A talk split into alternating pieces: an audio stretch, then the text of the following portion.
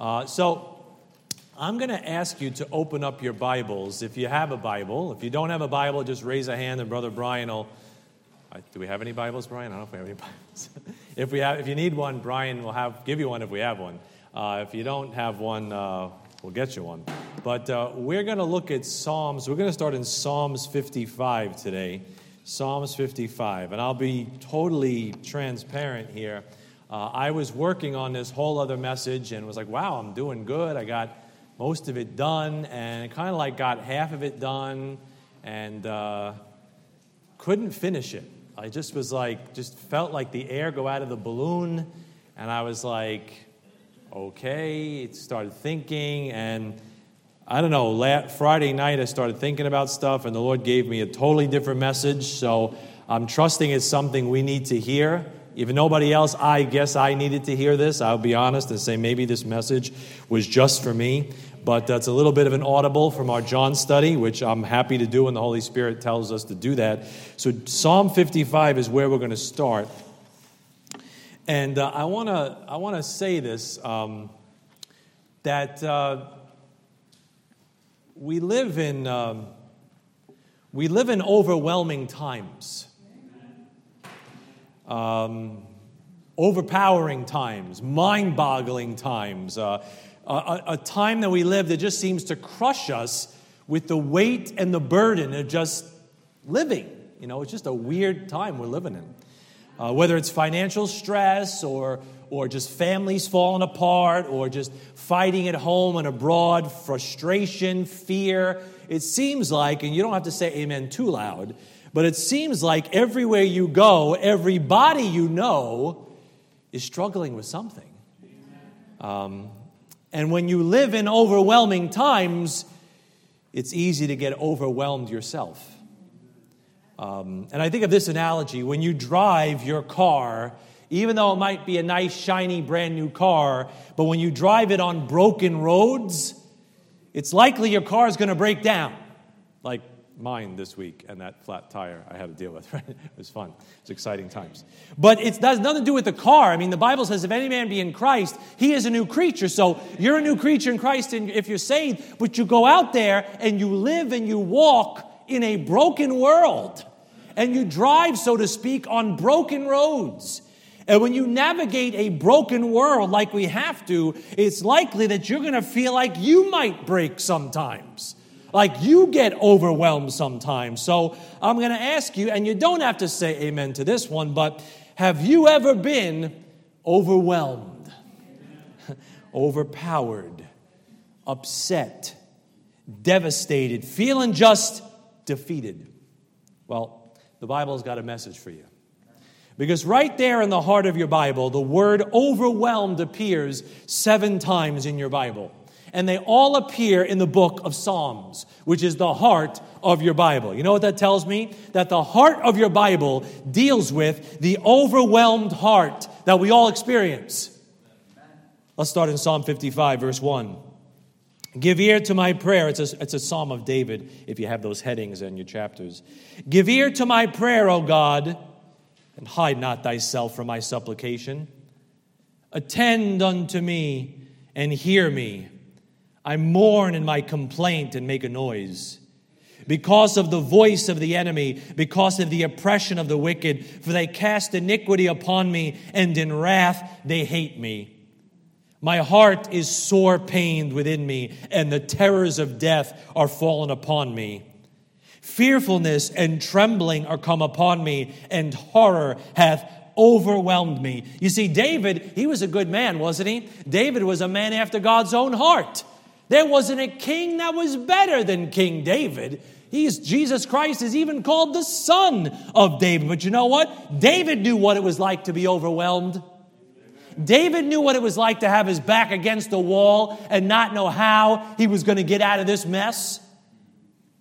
Look at Psalm 143. I'll show you another prayer of David. Psalm 143. Like I said, this message is probably just for me, so just bear with me a little in my folly. Psalm 143, look at verse 1. There's another psalm of David. Psalm 143, verse 1, and the Bible says, Hear my prayer, O Lord. Give ear to my supplications.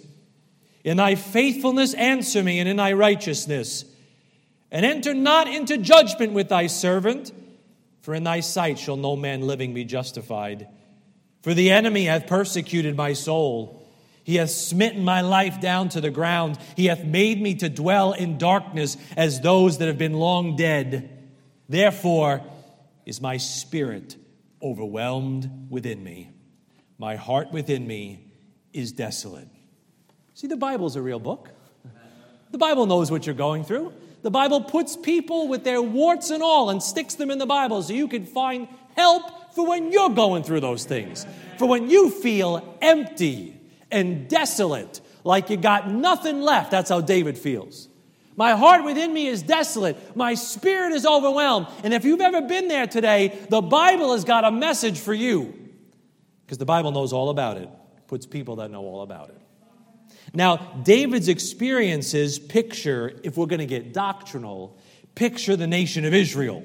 And that little nation of Israel is going to be overwhelmed in the great tribulation. It's called the time of Jacob's trouble. And that little nation is going to get so overwhelmed, they're going to have nowhere to turn but God. And they're going to finally turn to their Messiah, and he's going to step out of heaven and right all the wrongs and establish that kingdom that he's promised them. But you know what, personally? His circumstances also picture the man of God. You. How many people are saved here today? Say amen. amen. If you know Jesus Christ, you're, you're a child of God. You know what? Those children of God, they're going to be overwhelmed. You're going to be overwhelmed. You might be overwhelmed, not in the great tribulation, but in times of personal tribulation. Not Jacob's trouble, but times of personal trouble. What do we do? What do we need? Look at Psalms. Go to Psalm 61. I'll show you. The answer is right here. The Lord gave me this verse, and I'm just praying this verse could be a blessing to you. Just put that verse in my head on a Friday night, and I'm praying the Lord could do something with it. What does the man of God need when he feels overwhelmed? What do you and I cling to when we have those moments where we feel like the water's coming up above our neck and we can't breathe? Where do we turn? What do we do? This verse, I think, has the answer when you're overwhelmed. Psalm 61 1, another psalm of David. Hear my cry, O God. Whole lot of praying going on. Attend unto my prayer. From the end of the earth will I cry unto thee. Here it is, ready? When my heart is overwhelmed, lead me to the rock that is higher than I. You say, What do you need when you're overwhelmed? That verse has got the answer. I see three things. I'll give you the three points, and by God's grace, we'll touch on each of these today. What do you need when you're overwhelmed? Number one, you need direction. Number two, you need durability. And number three, you need divine deliverance. That's what you need when you're overwhelmed. And that's what I'm going to talk about today if you need a title, When You're Overwhelmed. We're going to see what the Bible has to say. Father, we just love you today. We pray, Lord. I know you, you pulled this audible on me, and this study, Lord, refreshed my spirit. Lord, you flipped a switch in me, Lord. You flipped a switch in me that I think had been turned off for a while. So I thank you. If nobody else gets a blessing, Lord, I'm going to get me a blessing out of this message, Lord. And I pray your people get strengthened and encouraged, and our church would just walk out of here, Lord, with their heads lifted high if their heads are hanging low. Lord, strengthen those feeble needs and those hands and, that hang down, Father. Be a blessing to your people in Jesus' name. Amen. So, right there, number one in Psalm 61. Number one, I want to say is when you're overwhelmed, you need direction. You need guidance. You need supervision. You need leadership. You say, How do you know that? Well, look at verse 2. Look at David's prayer. Look what he's saying there in Psalm 61, verse 2. He says, From the end of the earth will I cry unto thee. When my heart is overwhelmed, he says, Lead me. See, that's the first thing David does after feeling overwhelmed is he prays to God, Oh God, lead me. You know what that tells me? That the first thing you need to do when you're feeling overwhelmed and you feel the waters are rising up and you can't swim anymore, you got to pray for God to lead you. You got to pray for God's direction because you know what happens, brethren? And we've all been there. When you're overwhelmed, it's easy to scatter. When you're overwhelmed, it's easy to panic. It's easy to start running around aimlessly like a chicken with the proverbial head cut off. You forget everything about the Bible and you're just like in panic mode and you start running around. That's exactly where you got to say, God, God, God, lead me. I need direction because I don't know which way to turn. Brethren, when that oncologist said leukemia last year, let me tell you something. It felt like the walls were closing in. My wife, who's tough as nails, almost passed out, had to sit down. The room went wow. You know, she saw white. She almost passed out. Thoughts start running through your head. What do we do? Where do we go? What's going to happen? Is my boy going to be okay? All these thoughts start running through your mind when you're overwhelmed. And when you find yourself in a dark valley, that's when you need your shepherd to lead you. And if you look at Psalm 23, let's look at that beautiful psalm. We'll obviously be in Psalms a lot today. But it's precisely when it's dark that you most desperately need to get as close to your shepherd as you can. I know you're doing fine okay on a beautiful sunny Sunday morning. But when it's a rainy Tuesday night and nobody's there to pick up the phone and those thoughts start whispering in your ear, you got to get as close to your shepherd as you can. Lord, lead me because I'm in some deep waters here, Lord. Look at Psalm 6, uh, 23. Look at this beautiful psalm. The Lord is my shepherd. I shall not want. You won't have to lack for anything if you got him. He maketh me to lie down in green pastures. Watch this. He leadeth me beside the still waters.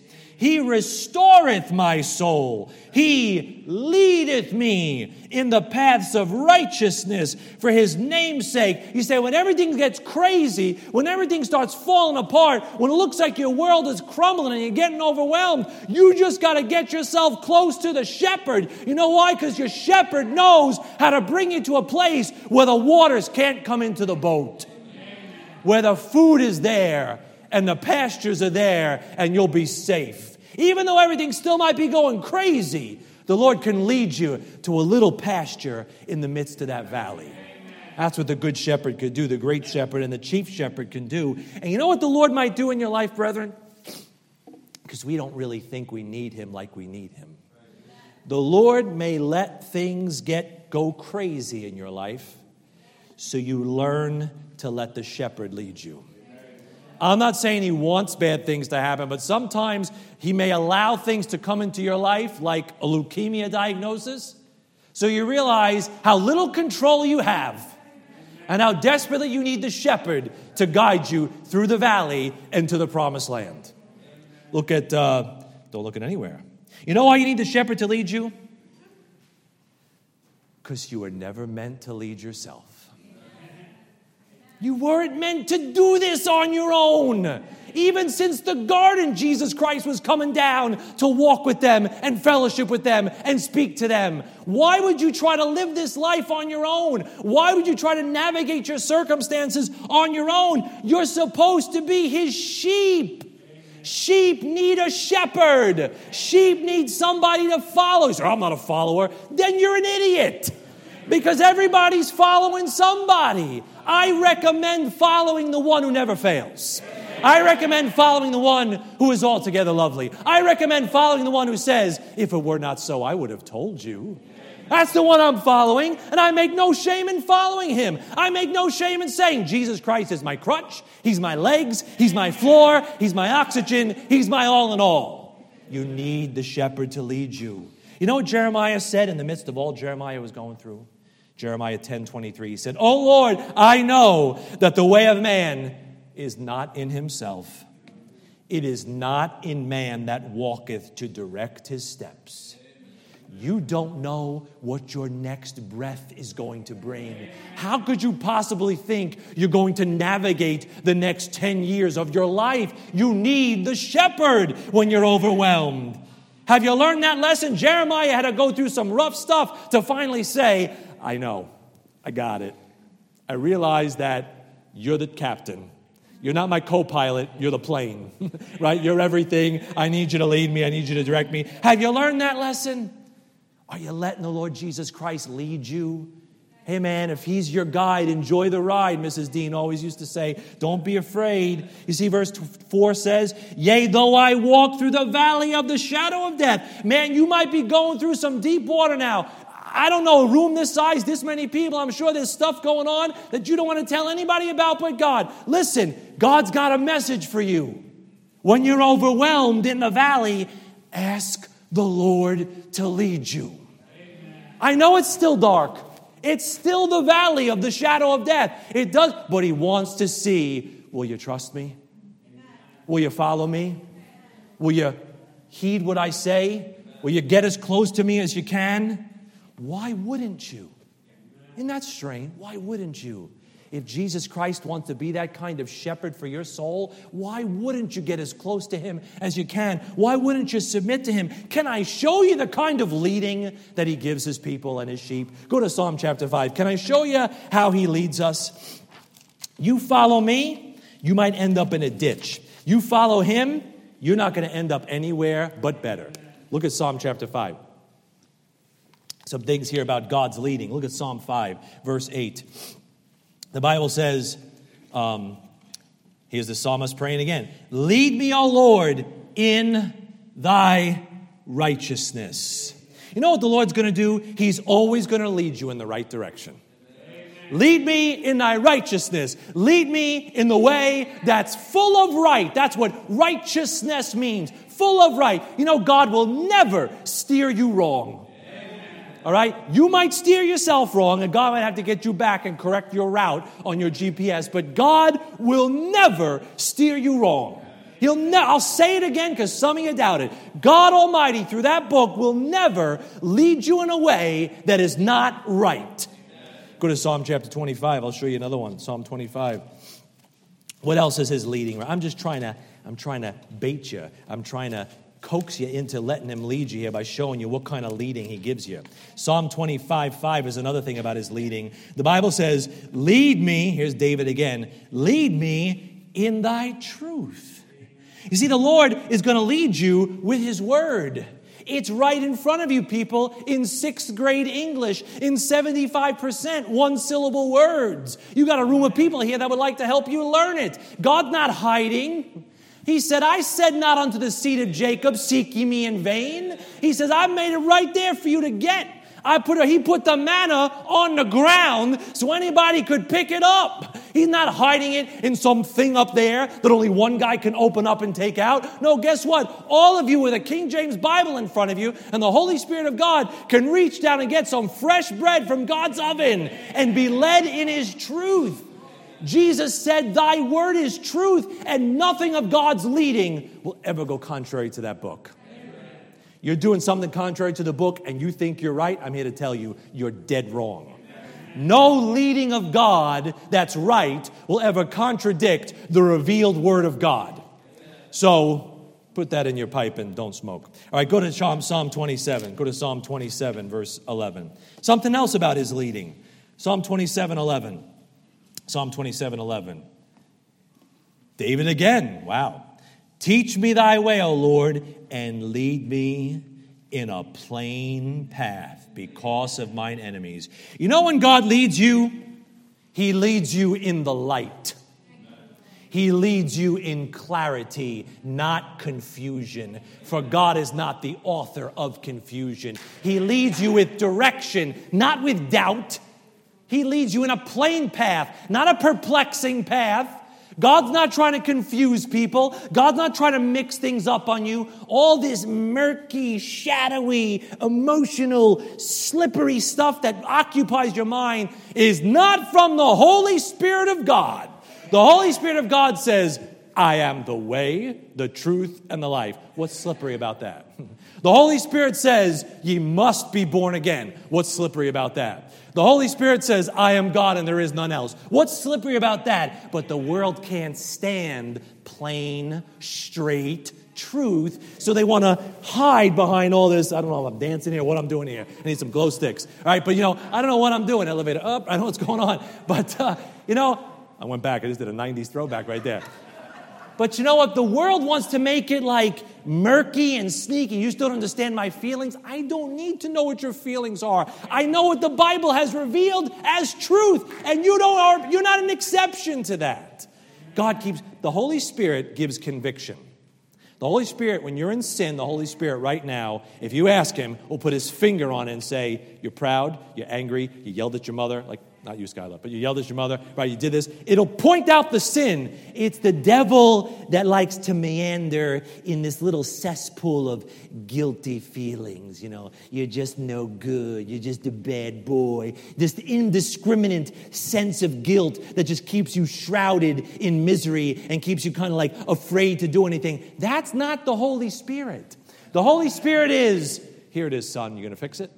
A plain path. The devil is murky and confusing and confuddling. Look at uh, Psalm 31. Anybody, amen on that one? Amen? I'm glad God helps stupid people like me. Psalm 31. Look at verse number 2. Psalm 31, verse 2. This is God's leading. This is what it's like. Psalm 31, 2. David again. Bow down thine ear to me. Deliver me speedily. Be thou my strong rock for an house of defense to save me. For thou art my rock and my fortress. Therefore, for thy name's sake, lead me and guide me. You know what I see there? That God's leading always ends up in glory.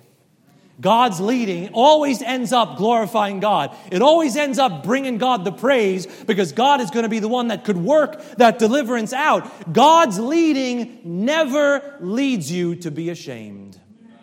You'll never be ashamed if you follow God's lead. Go to Psalm 139. Psalm 139. Psalm 139. I know, we'll get back to John another day. Psalm 139, look at verse 23. I just want to help you today. I get excited because God's willing to condescend and let me see something in the Bible. Psalm 139, verse 23, the Bible says, Search me, O God. That's a good question to ask. And know my heart because he's the only one that really knows it. Try me and know my thoughts, and see if there be any wicked way in me, and lead me in the way everlasting. You see, the Lord's going to lead you in His way, and His way lasts forever. His way never fails. His way is an everlasting way. You got to get out of your ways and get in His way if you really want to get to the place that God wants you to go. And finally, Psalm 143, verse 10. Psalm 143, verse 10, maybe across the page or a couple of pages, depending on the size of your pages. Psalm 143, verse 10, look what the Bible says there. Again, a psalm of David. I guess David did a lot of praying like this. Psalm 143, verse 10. Teach me to do thy will, for thou art my God. Thy spirit is good. Lead me into the land of uprightness. My dear brethren, when you learn to let the Lord lead you, you know you're going to end up in? A place of blessing. The land of uprightness, the land where you can walk without shame, the land where you can walk in victory. It's the land that when you cast all those burdens upon the Lord that are weighing you down, He says, I, If you let me lead you, you'll walk again upright. You'll walk again in a place of victory. Because when people are down and people are overwhelmed, you could see it in their body language. Shoulders roll, head looks down and they just walk in with a very different gait, with a very different direction, with a very different way of walking. God says, if you would follow my lead, I'll get you through the valley and you'll walk upright again. You'll walk hopeful again. You'll walk promising again. You'll walk in victory again. It's okay to be overwhelmed, but God doesn't need you to stay overwhelmed. God says, Would you let me lead you? Are you overwhelmed? Huh? Feel like you're spread so thin you might break beneath the weight? I know, I know. Been there, still there. Can I tell you, if you're in deep water, are you going to ask the Lord to lead you? Or are you going to try to drown by yourself? God says, You're drowning! You're sinking! Would you let me lead you? No, I got it. Are you swallowing gulps of water and the current is pulling you down? No, ask the Lord to lead you. Go to Matthew chapter 9. Let's get out of Psalms for a second. Can I show you God's heart? Some of you think God's angry. You think God's mean. Religion has made you think that God is like this scary guy. You got to talk to his mother, you know, because he's just so mean and scary, you know, that you can't actually approach him. No, you can and you should. I don't need to go through anybody else. I don't have to go through this one or that one or anybody else. You know, we go go right to God. Because this is this is your savior's heart. This is your shepherd's heart. In Matthew chapter 9 verse 36. He's sitting there looking at his city of people that profess to know God, but in works were denying him. And it says in Matthew 9:36, but when he saw the multitudes, he was moved with condemnation. No. He was moved with criticism. No. He was moved with compassion. Why? On them, because they fainted and, and were scattered abroad as sheep having no shepherd. That's the Savior's heart. I bet he's looking down over this congregation right now and he sees some of you trying to do it on your own and he sees some of you sinking. And you know what it does? It breaks his heart because he has compassion on you. He doesn't want you to faint. He doesn't want you to fail. He doesn't want you to give up. He doesn't want to see you just throw the Bible overboard. He's like, Would you just let me lead you? I want to be your shepherd. Amen. And he has compassion on you. Will you submit to the Lord's leading? When he says, Follow me. That's what the shepherd's knocking today. He's saying, Will you follow me? Will you? Amen. You know, when CJ was diagnosed, and listen, I can only preach what I know. So that's what I've been living for the last year. So I've, I've been getting illustrations everywhere about, you know, through, through, through cancer treatment. But, you know, when CJ got diagnosed, we asked, obviously, what do we do? You know what doctors do? They gave us guidance. You know, you ask them a really pointed question. Well, we can't tell you what to do. We can only give you guidance. Right? I remember being asked that. Should I, should I cancel this? Should I do that? No, I, we can't tell you what to do, Mr. Mashanya. We can only give you guidance. And it was up to us to follow or not follow their guidance. And brethren, God is not going to pick you up out of your situation by your hair and drag you to the place of victory. He can only give you guidance. He can only tell you what you should do and what you can do to get where you want to be. It is up to you to follow or not follow the shepherd's guidance. I hope you follow the shepherd's guidance and follow God's lead. You gotta stick around to know what that is. You gotta be in the book to know what that is. You gotta be praying to know what that is. You got to be walking with God to know which way He's leading you. Because if you step out of church and you close your Bible and you stop praying and you're like, why isn't God leading me? It's because that's how He leads you. He leads you through His Word. He leads you through the fellowship of the brethren and the teaching of the Word of God. He leads you through prayer individually and corporately as a body. That's His mechanism. It's not that sneaky. It's not mysterious. But success, somebody said success is basically showing up. if you show up, and I bet you if you start going to services consistently and reading your Bible consistently, I challenge you to tell me that God hasn't given you any leading. When you've been asking and looking for it, that's all we can do. We're the sheep of his pasture. We were made to follow the shepherd. You know what Watchman Nee said? He said, We have no ability to offer save to obey God's guidance. Yeah, what can I do, God? Follow me. what am I supposed to do? Follow me. Well, what about this? I don't know how to fix that. All we have is the ability to follow the shepherd. That's the first thing I see when you're overwhelmed. You need to get back to following the shepherd and make sure you're listening to the shepherd's voice and seeking the shepherd's face and getting as close to your good shepherd as you can so you make it through the valley. Go to Psalm 61. Let's go back. Let me show you number two. Number two. Again, I'm, I'm, I'm not angry at anything. I'm just uh, trying to help you today. If I, get if I get emphatic, it's probably ate too much salt yesterday or something. Psalm 61, verse 2. That's my Italian. Psalm 61, verse 2. The second thing I see when you're overwhelmed is yes, you need direction.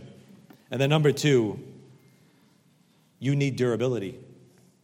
You need to lean on something that lasts.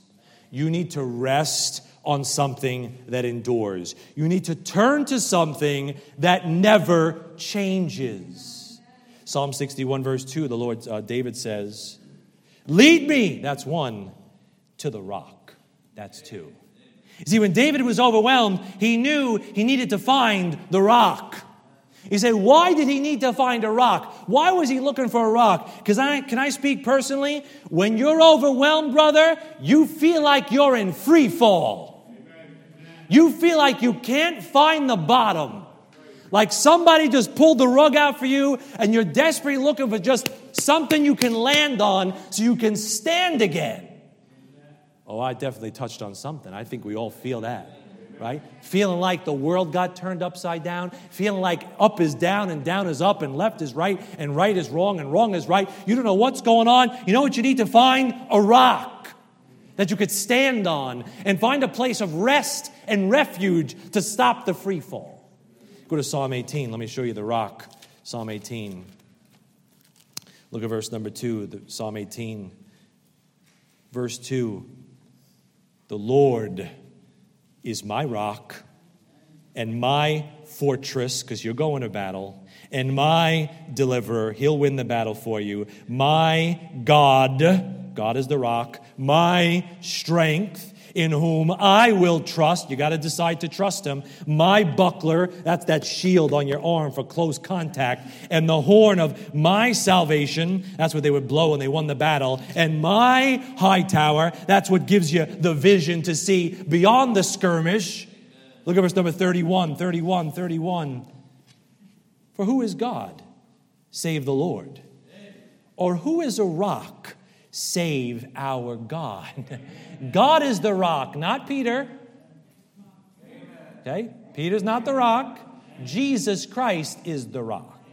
If you still think Peter's the rock, I'll explain Matthew 16 for you. Somebody told you the wrong way. That's not what he meant, right? When he said, Upon this rock I will build my church, he wasn't looking at Peter because a few verses later he called Peter a devil, right? So he's not going to build his, his church on a devil. He said, upon this rock what you said about me, Peter, right? Whom say ye that I am? Thou art the Christ, the Son of the living God. Oh, that's good. I say unto thee, Thou art Peter, which means a stone, and upon this rock, what you said about me, I will build my church. Right? Jesus Christ is the rock, the rock of our salvation. Look at verse 46. 46. The Lord liveth, and because he's alive, brethren. The Lord liveth, and blessed be my rock. And let the God of my salvation be exalted. When you're overwhelmed, when you're in trouble, you need the rock. And there's only one you need it's Jesus Christ. 1 Corinthians chapter 10 verse number 4 says they drank of that spiritual rock that followed them and that rock capital R was Christ Jesus Christ is the rock because Jesus Christ is the God of your salvation. Jesus Christ is the God that never changes. And Jesus Christ is that sure foundation that helps you find a place of rest when you're overwhelmed. He's the rock. Go to Psalm 61 again. Bless you. Psalm 61. Look at verse number 2. Psalm 61, verse 2. There's an interesting word that pops up a lot in the book of Psalms. Psalm 61, verse 2. From the end of the earth will I cry unto thee when my heart is overwhelmed. Lead me to the rock that is higher than I, for thou hast been a shelter for me and a strong tower from the enemy. Because he's helped you in the past, let him help you in the future. I will abide in thy tabernacle forever. I will trust in the covert, the covering of thy wings, Selah. That word Selah appears 71 times in the book of Psalms. 71 times God uses the word Selah in the book of Psalms. And many have said, well, of course it's going to show up in the book of Psalms because Selah means pause. It means rest, like a, like a rest in a, in a measure of music. You see, there's musical notes, and then there's a rest, and you're supposed to pause and rest. And the book of Psalms is our, was the songbook of the nation, right? It's the songbook of your Bible. So, of course, there's a little bit of Selah in there. There's some pauses and some rest. But can I tell you something? Selah is more than a pause, it's a place. Because in the great tribulation in the future, that remnant of Israel that decides to follow God and not follow the Antichrist, they're going to find refuge in a place called Selah Petra, which, mean, which is the rock city. It's in southern Jordan. It's there now. There's all these little clefts in the rock where you can go and make your abode in the rock until the calamities of the tribulation be overpassed. And if you look at Psalm 62, what I'm saying is look at Psalm 62, look at verse number 4. If we're saying that the book of Psalms is about Israel coming through the great tribulation, it's not just a pause that they need, it's a place that they need. It's not just a timeout that's going to help them, it's a covering and a rock that they can hide themselves in. And that's what you need because guess what? When you're going through things, you can't just go timeout. right? I remember my old Saved by the Bell days. Zach would look at the camera and go, timeout, and he would stop everything. Saved by the Bell was a show on TV that we used to watch on Saturdays, all right? Those of you that don't watch TV anymore and just Netflix stuff. He'd go, time out, and everybody would, would freeze, and he would try to fix the situation. Guess what? We can't do that. I've been trying. People think I'm teeing them up. No, no, no, I'm just trying to do a time. Can't. You know what you need? Not a pause, you need a place. You need a place that you can resort to and find safety and refuge, which will give you that pause, that rest when everything's going crazy. You see Psalm 40, Psalm 62, verse 4? They only consult to cast him down from his excellency. They delight, he's speaking about the wicked, in lies. They bless with their mouth, but they curse inwardly. Selah. My soul, wait thou only upon God, for my expectation is from him. He only is my rock and my salvation. He is my defense. I shall not be moved. In God is my salvation and my glory. The rock of my strength and my refuge is in God. Trust in him at all times, ye people. Pour out your heart before him. God is a refuge for us. Selah. The book of Psalms says Selah over and over and over again. Not to just pause the music, music, but to tell that nation there's a place where you can hide till the calamities be overpassed. You can hide yourself in the rock. And God puts it in there so you can remember when you're going through something, hide yourself in the rock. And that rock was Christ. Look at Psalm 71. Look at Psalm 71. Psalm 71, verse number 3. Psalm 71, verse number actually 1. Psalm 71, 1. The Bible says, In thee, O Lord, do I put my trust. Let me never be put to confusion. Deliver me in thy righteousness and cause me to escape. Incline thine ear unto me and save me. Be thou my strong habitation. It's a place where you can live, brethren, a place where you can hang out, just get under the wings of God, a habitation whereunto I may continually, continually resort. Thou hast given commandment to save me, for thou art my rock and my fortress. Can I tell you, why struggle when you have a Savior you can turn to all the time? Says the word continually resort. Continually resort. He says, You got something going on today? Come talk to me. You got something going on tomorrow? Come see what I have to say in my word. You got something coming on in five years? Keep coming. You can continually find refuge in the rock. Let's go to Matthew chapter 7. Let's make it really tangible now because it's like a fuzzy feeling. Let me just go find God. You're not going to find God at the beach. You're not going to find God on the boat. You're not going to find God like sitting in your backyard when the weather's nice and it's twilight, you know, the sun's about to go down, it's a cool summer breeze, and you feel like in the rustling grass, I hear him pass. Like, no, that's not how it happens. It's a nice song. That's not how it happens. You find the rock in God's book. Because if you follow God's lead, you will find God's book. Because God always leads you to His Word. He always wants you to feast on His Word. He always wants you to find refuge and counsel and strength in His Word. This is the rock. You've got it in your hands. You can't get to the physical Jesus Christ. You can't touch the incarnate Word. He's up there in heaven, but you can lay your hands and your eyes on the written Word. There's your rock right there. And some of you leave him aside too long. In the Old Testament, in the, in the, in the desert, that rock followed them. You know what God's word is trying to do? He's like, he's sitting on your coffee table, you know, open me up. he's sitting there in your, in your car where you left him last Sunday. Read me. You know, right? The rock, the book is trying to follow you around and say, Can you see what I have to say on the subject? Look at Matthew 7 24. Look what Jesus says over here. Right?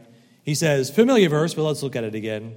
Therefore, whosoever heareth these sayings of mine and doeth them, I will liken him unto a wise man, which built his house upon a rock.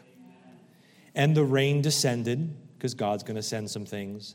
And the floods came, because people are going to do some things. And the winds blew, because the devil's going to shake some things, and beat upon that house. And it fell not, for it was founded upon a rock. And everyone that heareth these sayings of mine and doeth them not shall be likened unto a foolish man which built his house upon the sand. And the rain descended, because he makes it fall on the just and the unjust. And the floods came, and the winds blew and beat upon that house, and it fell, and great was the fall of it. You know why you need this book for people? You know why you need the Word of God? Because the floods are going to come. They're going to come. They're coming on the people that are following the Bible, and they're coming on the people that are not following the Bible. You might as well be the one that's following the Bible so you can stand when they do come. You know, when I go to that cancer ward, guess what? There's saved people in there and there's lost people in there. You know, when you go uh, out and you see people, uh, you know, getting rained on in a few days or something, guess what? It's going to fall on your house and it's going to fall on your neighbor's houses. The difference between success and failure when you're overwhelmed is preparation. It's what have you made your foundation? Because you're going to have those times when you feel overwhelmed. You're going to have those times when the floods are rising and the waters are falling and the wind is beating, like at Manalapan Day yesterday. Thankfully, we had some rocks in those weights to hold that tent from flying halfway across Manalapan. But, brethren, it's going to come. The question is have you built enough on the foundation of the rock so that you stand and you don't fall? I'm a teacher. Don't judge me, but I'm a teacher. Why do we do fire drills?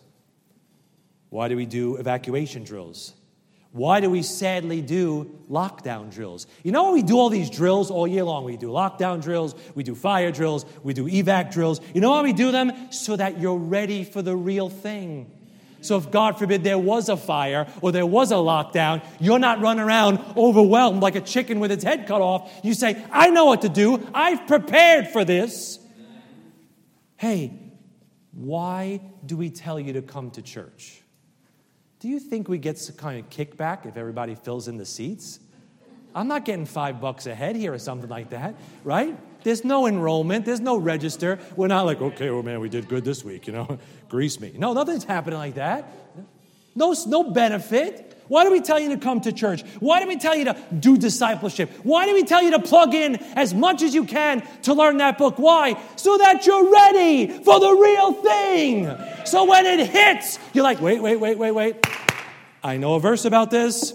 I know a principle about this. I know some truth about this. I've practiced this. I've seen this in David's life. I've seen this in Abraham's life. I've seen this in Moses' life. I've seen this in other brethren's life. I've seen this in people's life. But if you got no preparation, you got no foundation, you're going to be the one that falls. Because it's going to come. It's going to come. You just got to be ready when it does come. Brethren, if you have no relationship with that book, you're going to have a hard time finding the rock when you need it. When it's happening, man, and you're in the throes of it, that's not the time to look for the rock and start reading your Bible. You need to be reading that Bible when it's sunny and the kids are healthy and everything's going good. And get as much of that Bible into your heart and mind and soul so when the sun's not shining and the kids aren't healthy and the boats are rocking, you've got some rock that you can lean on. You got to prepare, man. You got to prepare because the storm is coming. And listen, man, when the storm leaves you in the dark, it's too late to look for a flashlight because you're in the dark right?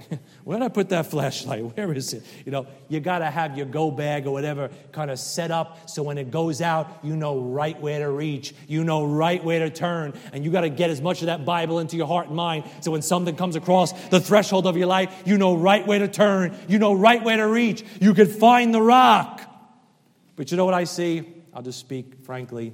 So many of God's people are drowning because they have nothing durable to stand on. He said he needs something durable. You need something that's a rock. You need something that won't fail when the floods come.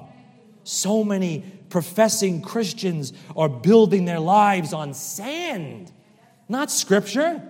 They're building their lives on somebody's opinion. That's on a, on a social media post. Are you insane? Like, are you, that's just another sinner like yourself that TikToker is just another dingbat like you. That I don't care if it's a movie star. I don't care what they get paid to pretend to be people. They're not experts in anything. Terry was telling about this guy, right? This actor, I'll name his name, Chris Evans. He was asked about something about, you know, some controversial thing, and he gave his opinion. I would just like five seconds just say, just stick with the shield, bro. Because nobody cares about anything you think about anything. You're an actor.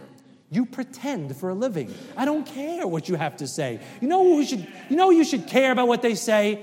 God. Amen. What does God have to say? Because he's the one that's the rock. Everybody else is sand. Well, my friend said this, and grandma said that, and this Facebook group said this, and my this person said that, and this person I never met said this, and this YouTuber says that. They're just other people like you. They're as blind as a bat like you. You need somebody with vision of the whole thing. That's God. Oh, man, let me get off that before I get myself in trouble. But everybody's building their lives on things that are finite and subject to change and shifting and movable. You wouldn't build a house on sand. You wouldn't do it. You got to get down and dig down to where you can find some bedrock so the house stands. Oh, you go over to a marsh. Hey, I'm going to put my, you know, my two-story colonial here with my five bedrooms. You're going to put it there? It's going to sink. Oh no, it's not going to sink. yes, it is. You can't build on sand.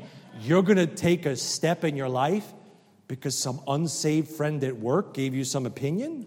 You're going to choose the course of your direction because something you read on the internet told you this might work? Do you see the ludicrousness of that?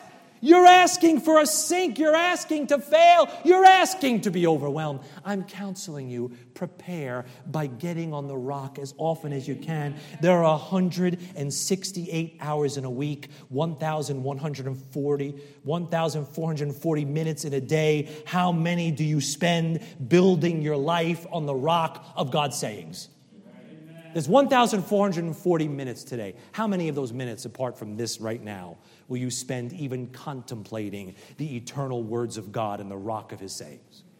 There are 168 hours this week. Will you give one of them outside the hour and a half or two you give here to consider what God has to say for your life and your direction? And you wonder why you feel like you're sinking. You wonder why things, you know, do you even know what the Bible says about marriage or family or money or your purpose? I just want to live my life. Do you even know what your life is? What it's supposed to be? How do you not consult with the one that gave you that life? You say, I want to get married. Find out what God has to say about marriage. Well, maybe I'll have children. Do you even know what the Bible says about having children? Or are you going to figure it out while you're going through it? That's not the way to do it. That's looking for the light in the dark when the lights have gone out. You need to prepare as best you can now before the storm comes. Because if you have no foundation, what will you stand on when you're overwhelmed? If you haven't plugged anything in there, what are you going to stand on when you feel your knees buckle? When you feel yourself get faint? When you feel like you can't go on? Where's going to be the light? You better have some tucked in there. Hey, if you haven't gathered any smooth stones from the book, how are you going to slay that giant? You got to go down and grab yourself some smooth stones that the water is tested and the water is proved and get you something you've proved yourself and have it in your sling so when that giant comes out and rears its ugly head in your life, you can put it flat on its back. He said, I don't know if I'm saved. You better get yourself some scriptures, find out how to get saved. He said, I don't know if I'm sealed. You better get yourself some scriptures and find out. You better get yourself some scriptures, man, because the giants are out there. You know, my son Christian said something, I, have I've quoted it, and he didn't mean it in seriousness, so please don't call a social worker. All right. But he said, you know, at one point, months and months ago, he said, Man, Daddy, if I had to go through all this without God, I think I'd want to kill myself. That wasn't my testimony, that was his testimony. And I wonder, though, how many Christians are dying on the vine because they built themselves on sinking sand. They built their lives on sinking sand, and then it hits, and they're like, oh, they wilt. You go to Romans chapter 15. Ooh, I better hurry. Hurry with me now. Hurry, hurry, hurry. Romans 15. Romans 15. That TikTok digression always gets me in trouble. Always gets me in trouble. There must be some TikTokers in the room. I don't know.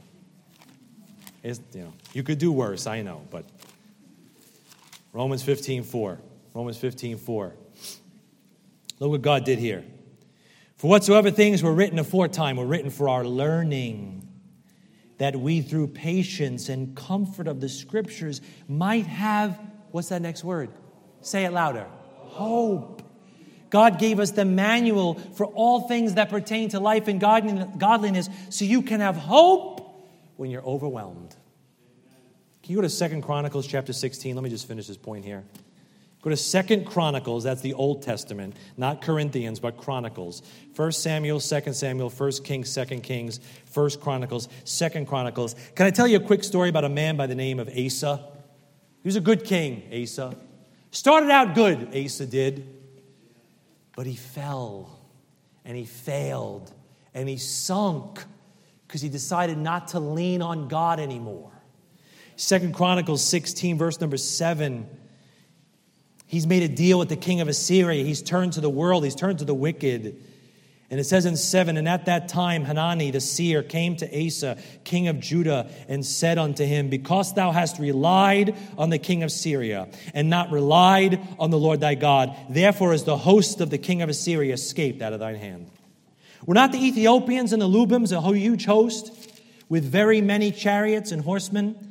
Yet because thou didst rely on the Lord, he delivered them into thine hand. If you flick to chapter 14, verse 11, you see Asa crying out to God. It says in 14, 11, And Asa cried unto the Lord his God and said, Lord, it is nothing with thee to help, whether with many or with them that have no power. Help us, O Lord our God, for we rest on thee and in thy name we go against this multitude. O Lord, thou art our God. Let not man prevail against thee. And you know what? Verse 12 the Lord smote the Ethiopians. The Lord gave him the deliverance because he was bold enough and had enough faith to just lean on God. When you go back to 16, the prophet's telling him, Didn't God help you? And then verse 8, he says, uh, verse 9, he says, For the eyes of the Lord run to and fro throughout the whole earth to show himself strong in the behalf of them whose heart is perfect toward him. Herein thou hast done foolishly, therefore from henceforth thou shalt have wars. Right there, Asa should have done what? He should have repented. He said, God, you're right, I'm leaning on the wrong stuff. But Asa did what a lot of people do he got proud, he got angry, and he got stupid. Verse 10 Then Asa was wroth with the seer and put him in a prison house, for he was in a rage with him because of this thing. Got angry at the preacher because the preacher told you to trust God. Craziness right? And Asa oppressed some of the people at the same time. And behold, the acts of Asa, first and last, lo, they are written in the book of the kings of Judah and Israel. And Asa, in the thirty and ninth year of his reign, interesting, was diseased in his feet until his disease was exceeding great. Yet in his disease, he sought not to the Lord, but to the physicians. God said, Hey, Asa, you ain't going to stand on my promises anymore. I'm going to smite your feet.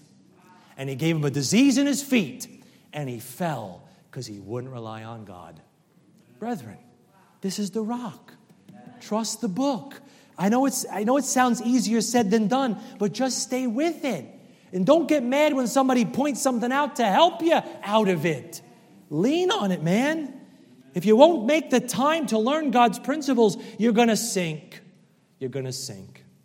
Corrie ten Boom, who went through the Holocaust, made a great saying. She said, Let God's promises shine on your problems. Right? Find some of that rock to slay the giant, because that rock is your book for when you're overwhelmed. That's your rock. And finally, quickly, go back to Psalms. We'll finish in Psalms. I'll hurry very fast here. All right? I know dad's in the oven. Psalm 61. All right? Psalm 61. Lastly and quickly, when you're overwhelmed, you need direction. You need to ask the Lord to lead you. You need the rock. You need some durability from the scriptures that you can land on and find some refuge in. And finally, when you've done those two, when you're overwhelmed, you just need to wait for divine deliverance. You just need to wait for God to show up because He will. See, Psalm 61, verse 2 is where we began our little message here. He says, When my heart is overwhelmed, lead me, that's one. To the rock, that's where, that is higher than I. Because when you're overwhelmed, you got to look higher, brethren. You got to look unto the most high God. Because when the storm hits and you're overwhelmed, you know what happens? You start looking everywhere for answers, right? What are we going to do? Where are we going to go? How are we going to fix this? Who am I going to call? Not the Ghostbusters. Just look up. Amen. Look up. You don't need an inward look. Don't search your heart, because he that trusteth in his own heart is a fool. Proverbs 28, verse 26. The heart is deceitful above all things and desperately wicked. I just need to do some soul searching. No, you don't. You need to do some scripture searching, right? Don't worry about what you feel. Find out what God said. You don't need an inward look, and you don't need an outward look, right? Don't start asking around. You know why? Because Jesus said, if the blind lead the blind, both fall into the ditch, right? You're just going to find another blind person that's going to tell you something you want to hear, and you'll follow the counsel that you want to hear. Don't you need an upward look? Go to Psalm 121 and let me show you the upward look. Hurry with me. Psalm 121. Psalm 121. All right? Psalm 121. David says again, or the psalmist writes, I will lift up mine eyes unto the hills, from whence cometh my help. My help cometh from the Lord, which made heaven and earth. You need an upward look. You need that eye of faith to start turning to God and waiting on God because why would you look anywhere else when you're overwhelmed? Why would you not look to the one who made heaven and earth. Listen, you see like these law cases going on in the country and stuff like that. You know, it takes years to get a case to the Supreme Court like years and briefs and this circuit court and that circuit court and they get kicks this way, get kicked that way, and all this stuff. But can I tell you this? And the Supreme Court's the highest court in the land. And once those nine robe people say something, we've all got to follow, right? Right, sure. Whatever you say, Mr. Roberts. Right? But that's the highest court in the land. And it can take years to get your case to be brought before that court. But can I tell you, if you're saved, you can come boldly unto the throne of grace to find help in your time of need? Anytime, anywhere, 24 7, you can walk into that throne room by the blood of Christ and speak to the judge of all the earth? Wow. The one that sits upon the mercy seat, who wants to give you grace and mercy to help in a time of need. Why would you look anywhere else? Go to chapter 123. Chapter 123, David says it again. David says again. He says, Psalm 123 1 Unto thee lift I up mine eyes, O thou that dwellest in the heavens. Behold, as the eyes of servants look unto the hand of their masters, and as the eyes of a maiden unto the hand of her mistress, so our eyes wait upon the Lord our God until that he have mercy upon us. He says, God, we're just going to keep looking to you until you help us out. Because we're doing what you said to do, and now we're just going to wait faithfully like a servant looking to his master for you to bring the deliverance that only the divine hand of God can bring. You wait, brother. You keep waiting, sister. God's not going to let you down.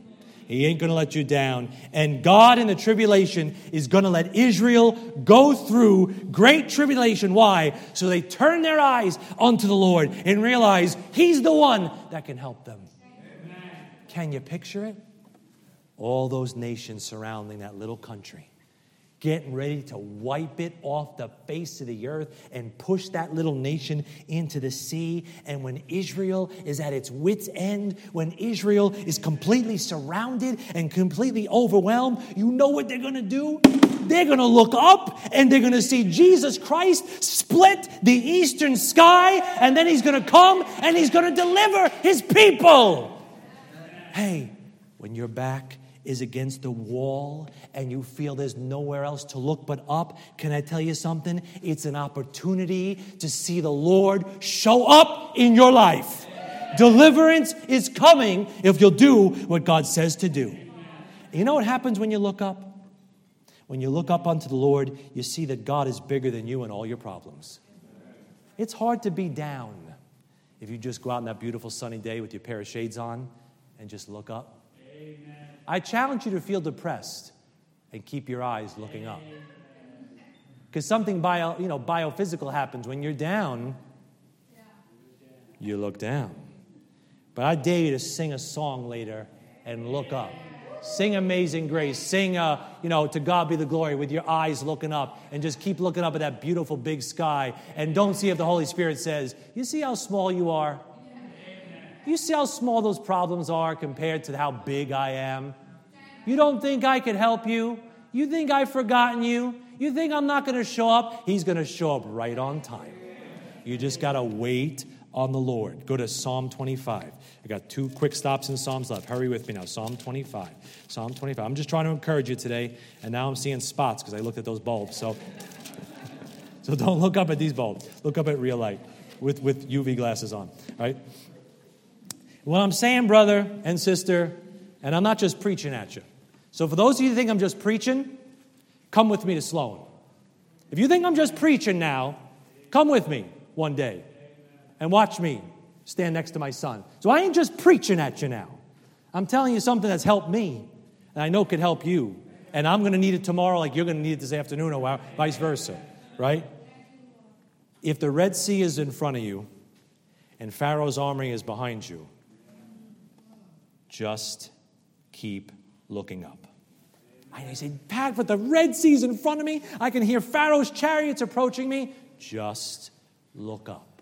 Amen. Deliverance is right around the corner. Deliverance is coming. Wait on God. He will deliver you. Psalm 25, verse 1 says, Unto thee, O Lord, do I lift up my soul. O my God, I trust in thee. Let me not be ashamed. Let not mine enemies triumph over me. Yea, let none that wait on thee be ashamed. Let them be ashamed which transgress without cause. You know what he's saying right there? It's never a waste to wait on the Lord. Amen. What does that mean? You just sit there like this? No, to wait means to rest in expectation. Amen. It also means to attend unto him without distraction like a waiter waiting on somebody, right? They're waiting for commands, they're waiting for orders, they're busying themselves in the things of their employer. So, how do you wait on God? Keep loving Him, keep trusting Him, and keep serving Him. That's how you wait on God. And if you'll do those things on the authority of this book, the Lord will never let you down. And deliverance is coming, brother, and it's coming, sister, if you keep your eyes on Him. It's coming. I promise you, on the authority of God's word, it's coming. Amen. Because if God saved your soul by looking to Him in faith, the Lord can save your life. If you look to Him again, He saved Asa, but Asa stopped looking. Did He save your soul? Did He die on the cross? Did He go to hell and back for you? And you don't think He'll help you with that problem if you look to Him now in faith again? The question is are you going to look? Are you going to look up? Stop looking down. Charles Spurgeon said it well. He talked about, he's talking about that scene at the Red Sea when Israel had their backs against the wall, and Charles Spurgeon said, Stand still, keep the posture of an upright man ready for action, expecting further orders, cheerfully and patiently awaiting the directing voice. And it will not be long ere God shall say to you, as distinctly as Moses said it to the people of Israel, Go forward. Go forward. Go forward. Psalm 61, let's end right there. Psalm 61. Brethren, we may live in overwhelming times and we may feel overwhelmed at times. But I'm saying today, God's people don't have to be overcome. I'm not saying it's a sin to get overwhelmed. I'm not saying it's a sin to kind of get those things rise up and kind of make you scared. I know that happens, but you don't have to stay there, is what I'm saying. You don't have to stay there. Because when you're driving on a broken road, you know what happens when you're driving on a broken road, especially after winter and all the potholes and stuff? You know what you usually need? You occasionally need an alignment on your car. So you start driving straight again. And in Psalm 61, verse 2 is our alignment right there. When your heart is overwhelmed, you can get back on track by doing these three things seeking God's direction, seeking the durability of God's book, and seeking the deliverance that only God can give. That is the alignment or the realignment for the Christian who gets overwhelmed. And if you'll do that, if you'll wait on God and take his prescription, if you follow the realignment like David, you will rejoice like David knew he would rejoice. Verse number five For thou, O God, hast heard my vows. Thou hast given me the heritage of those that fear thy name. Thou wilt prolong the king's life and his years as many generations. He shall abide before God forever. Oh, prepare mercy and truth, which may preserve him. So will, future, I sing praise unto thy name forever, that I may daily perform my vows. He's saying, guys, it may not be with a click of a heels, but if you just stay with it, it's gonna be okay. That's what he's saying. It's gonna be okay if you stick with God. What you thought was gonna overwhelm you doesn't have to destroy you it can actually make you stronger and better and give you cause to rejoice. Like the, he didn't feel it right there. He says, I will rejoice, but he knew that God's deliverance was going to show up. And I hope you have the same faith to hang on to God with both hands and do what God says to do. And in His perfect time, He's going to deliver you. And you will rejoice when you only felt remorse. Let's, uh, let's stand for prayer. Let's just stand together.